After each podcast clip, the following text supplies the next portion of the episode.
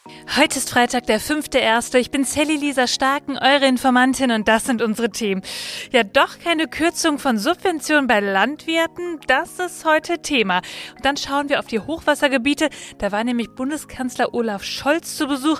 Ja, und ehrlich gesagt, das Skurrilste heute zum Schluss, der ehemalige Verfassungsschutzpräsident und heute auch als Verschwörungsideologe bekannte Hans-Georg Maaßen, der will seine eigene Partei gründen, die Werteunion. Gibt es da eine zweite AfD? Los geht's! Die Informantin. News erklärt von Sally Und seid ihr schon wieder so richtig im Alltagstrott oder habt ihr auch noch ein paar gute Vorsätze oder die vielleicht auch schon umgesetzt? Ich habe mir zum Anfang des Jahres irgendwie überlegt, dass ich mich besser strukturieren will. Vielleicht kennt ihr das ja auch. Ihr habt so einen Berg von Aufgaben ja, und der erscheint manchmal ganz schön groß. Und da wisst ihr dann auch manchmal nicht, äh, wie komme ich da jetzt hoch und wie schaffe ich das alles? Struktur, sage ich euch. Kleine Aufgaben, kleine Mini-Häppchen vornehmen und dann einfach weitermachen. Tage realistisch einschätzen. Das ist etwas, was mir auch total schwer fällt. Es hört sich ja auch ehrlich gesagt immer alles einfach an, wenn man sagt, ja, du musst nur so ein paar Mini-Häppchen machen. Und ehrlicherweise wissen wir alle, es ist viel schwieriger, als es sich anhört. Ja, und wir haben es aber auch schon so häufig gehört, aber manchmal hilft es ja dann doch, wenn man einfach nochmal was wiederholt. Und so ein bisschen ist das auch so mit den Nachrichten heute. Da musste man auch einfach nur nochmal was wiederholen. Und damit fangen wir auch direkt an. Die Regierung will geplante Kürzungen von Subventionen für Landwirte teilweise zurücknehmen. Es soll nun doch keine Streichung der Kfz-Steuerbefreiung für Bauern geben. Ja, und der Agrardiesel, der soll auch nicht auf einen Schlag teurer werden. Ja, vielleicht erinnert ihr euch ja noch daran. Liebe Bäuerinnen und Bauern, zu viel ist zu viel. Es reicht. Das war der Vorsitzende des Bauernverbands im Dezember 2023. Ja, und vielleicht könnt ihr euch auch noch an diese Haushaltsdiskussion erinnern. Da gab es dann ja eine Einigung, aber dafür dann eben auch ein paar Einsparungen. Und vor allem die Bauern, die sind so richtig auf die Barrikaden gegangen. Bundeskanzler Olaf Scholz, Wirtschaftsminister Robert Habeck und Finanzminister Christian Lindner, die hatten sich im Zuge der Haushaltsverhandlungen ja darauf geeinigt, die Subvention für sogenannten Agrardiesel auslaufen zu lassen und auch die Kfz-Steuerbefreiung für land- und forstwirtschaftliche Fahrzeuge Folge zu beenden. Ja, und vor ein paar Wochen, da habe ich euch auch das Beispiel vom Bauern Willi Weyer aus Wartendong mitgebracht. Dieser Name ist einfach immer noch so wunderschön. Der hat nämlich im WDR erzählt, mit dem Wegfall der Rückvergütung von Agrardiesel und der Kfz-Steuerbefreiung für landwirtschaftliche Fahrzeuge werden ihm im Jahr mindestens 10.000 Euro fehlen. Für ein Liter Diesel bekommt Weyer aktuell eine Rückvergütung von 21,8 Cent. Auf seinen Verbrauch gerechnet sind das dann ungefähr so 7.000 Euro. Ja, und deswegen gab es diese riesengroßen Demos mit den Traktoren in Berlin. Das habt ihr mit Sicherheit auch mitgekriegt. Da sind ja wirklich aus allen Städten die Traktoren losgefahren und auch in dieser Woche gab es richtig richtig viele Demos.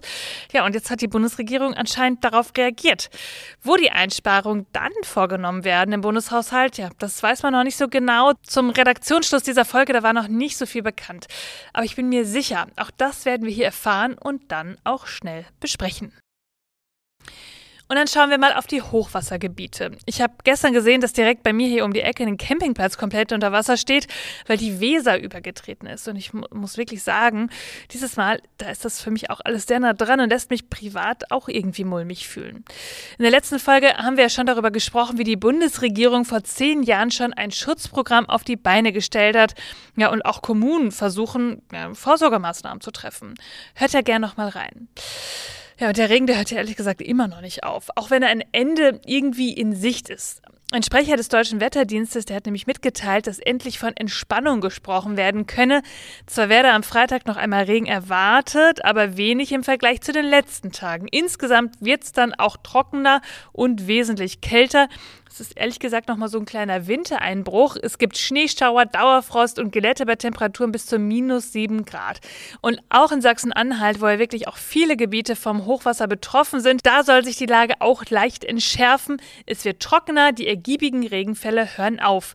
Das sagt auch da der Deutsche Wetterdienst. Und für den Tagesverlauf und für heute, also für Freitag, Da gibt es so ein bisschen Sprühregen, aber nicht mehr so viel wie die letzten Tage.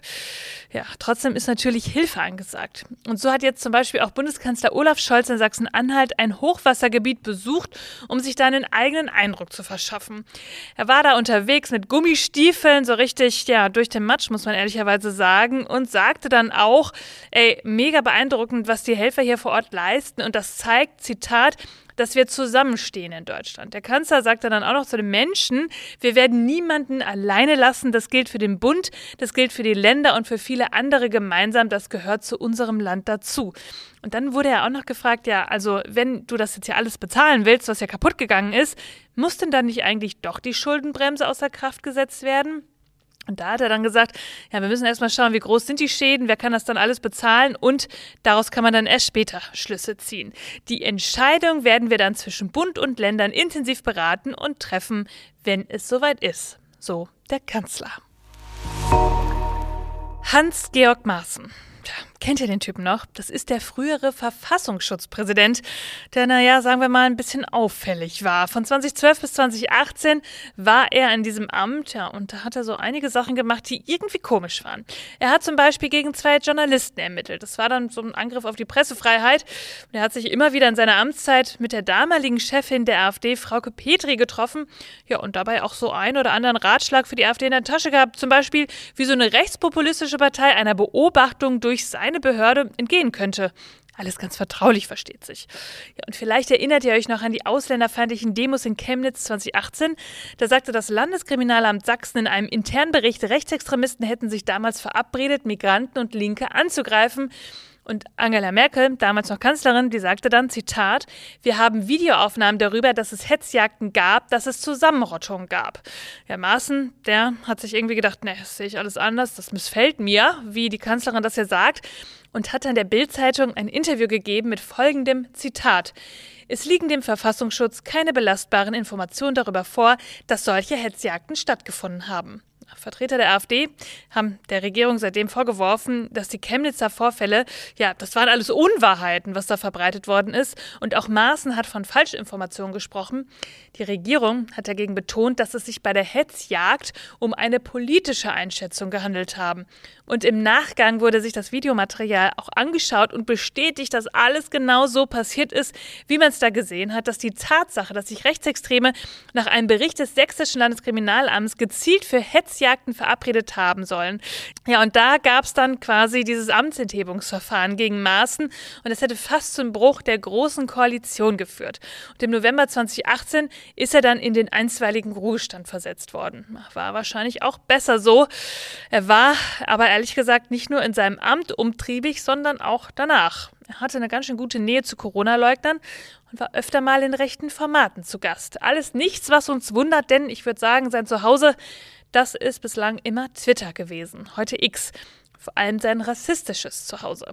Aber warum erzähle ich euch das alles? Naja, der Typ, der irgendwie ganz schön viele dubiose Sachen bislang gemacht hat und auch irgendwie geäußert hat, der will jetzt eine eigene Partei gründen. Die CDU, zu der gehört er ja gerade noch, die will ihn loswerden. Und so richtig klappt das irgendwie nicht. Und Maaßen, der hat ja schon sowas wie ein Geltungsbedürfnis, das habt ihr sicherlich gemerkt. Er ist zurzeit Vorsitzender der Werteunion, das ist ein Verein, der der CDU nahe steht, aber irgendwie dann doch ein bisschen weiter rechts ist als gerade der Vorstand in der CDU. Ja, und diesen Verein, den will er jetzt als Partei gründen. Zitat. Die Partei könnte bereits bei den anstehenden ostdeutschen Landtagswahlen antreten und würde mit allen Parteien zusammenarbeiten, die diese Programmatik unterstützen und die zu einer Politikwende in Deutschland bereit sind. So hat er es auf Nachfrage beim Portal T-Online und der Bild-Zeitung berichtet. Ja, laut Maaßen ist auch eine Mitgliederversammlung der Werteunion für den 20. Januar in Erfurt geplant und da könnte das Ganze dann schon vonstatten gehen. Ja, und die Werteunion würde sich ja damit auch so ein bisschen von der CDU abspalten. Und dazu schrieb Maaßen, dass die letzten Jahre gezeigt hätten, dass der CDU-Bundesvorsitzende Friedrich Merz und auch der Bundesvorstand der CDU, Zitat, nicht zu einer Politikwende bereit sind. Vielmehr soll der linke Kurs der Merkel-CDU fortgesetzt werden. Die Politik Merkels hat Deutschland in allen politischen Bereichen erheblichen Schaden zugefügt. Naja, also haben wir bald neben der AfD noch eine andere rechte Partei. Ich frage mich ja, wie wollen die sich denn dann unterscheiden und wie soll man sich dann entscheiden, bei welcher rechten Partei man bei den ostdeutschen Wahlen sein Kreuz machen will? Ah ja, Sie wollen ja eine Koalition bilden, dann wird ja alles gut. Scherz beiseite. Auch hier heißt es erstmal abwarten und Tee trinken, ob diese Partei gegründet wird, ob sie dann die 5%-Hürde schaffen wird. All das steht noch in den Sternen und wir werden es ganz genau beobachten. Ihr Lieben, das war schon wieder für diese Woche. Ihr findet wie immer alle Quellen und Informationen in den Shownotes. Informiert euch selbst, sprecht darüber, bildet euch eure eigene Meinung und schreibt mir, wenn ihr Fragen habt oder Anregungen, vor allem jetzt fürs neue Jahr. Vielleicht habt ihr ein paar Neujahrsvorsätze, die ihr mit mir teilen wollt. Vielleicht wollt ihr den Podcast auch weiterempfehlen, das würde mich besonders freuen. Und dann hören wir uns am Montag wieder, denn irgendwas passiert ja immer. Bis dann. Die Informantin. News erklärt von Sally Lisa Starken. Eine Produktion von Sally Lisa Starken. Redaktion Sally Lisa Starken. Ton Marius Fraune. Und Schnitt Alexander Horst.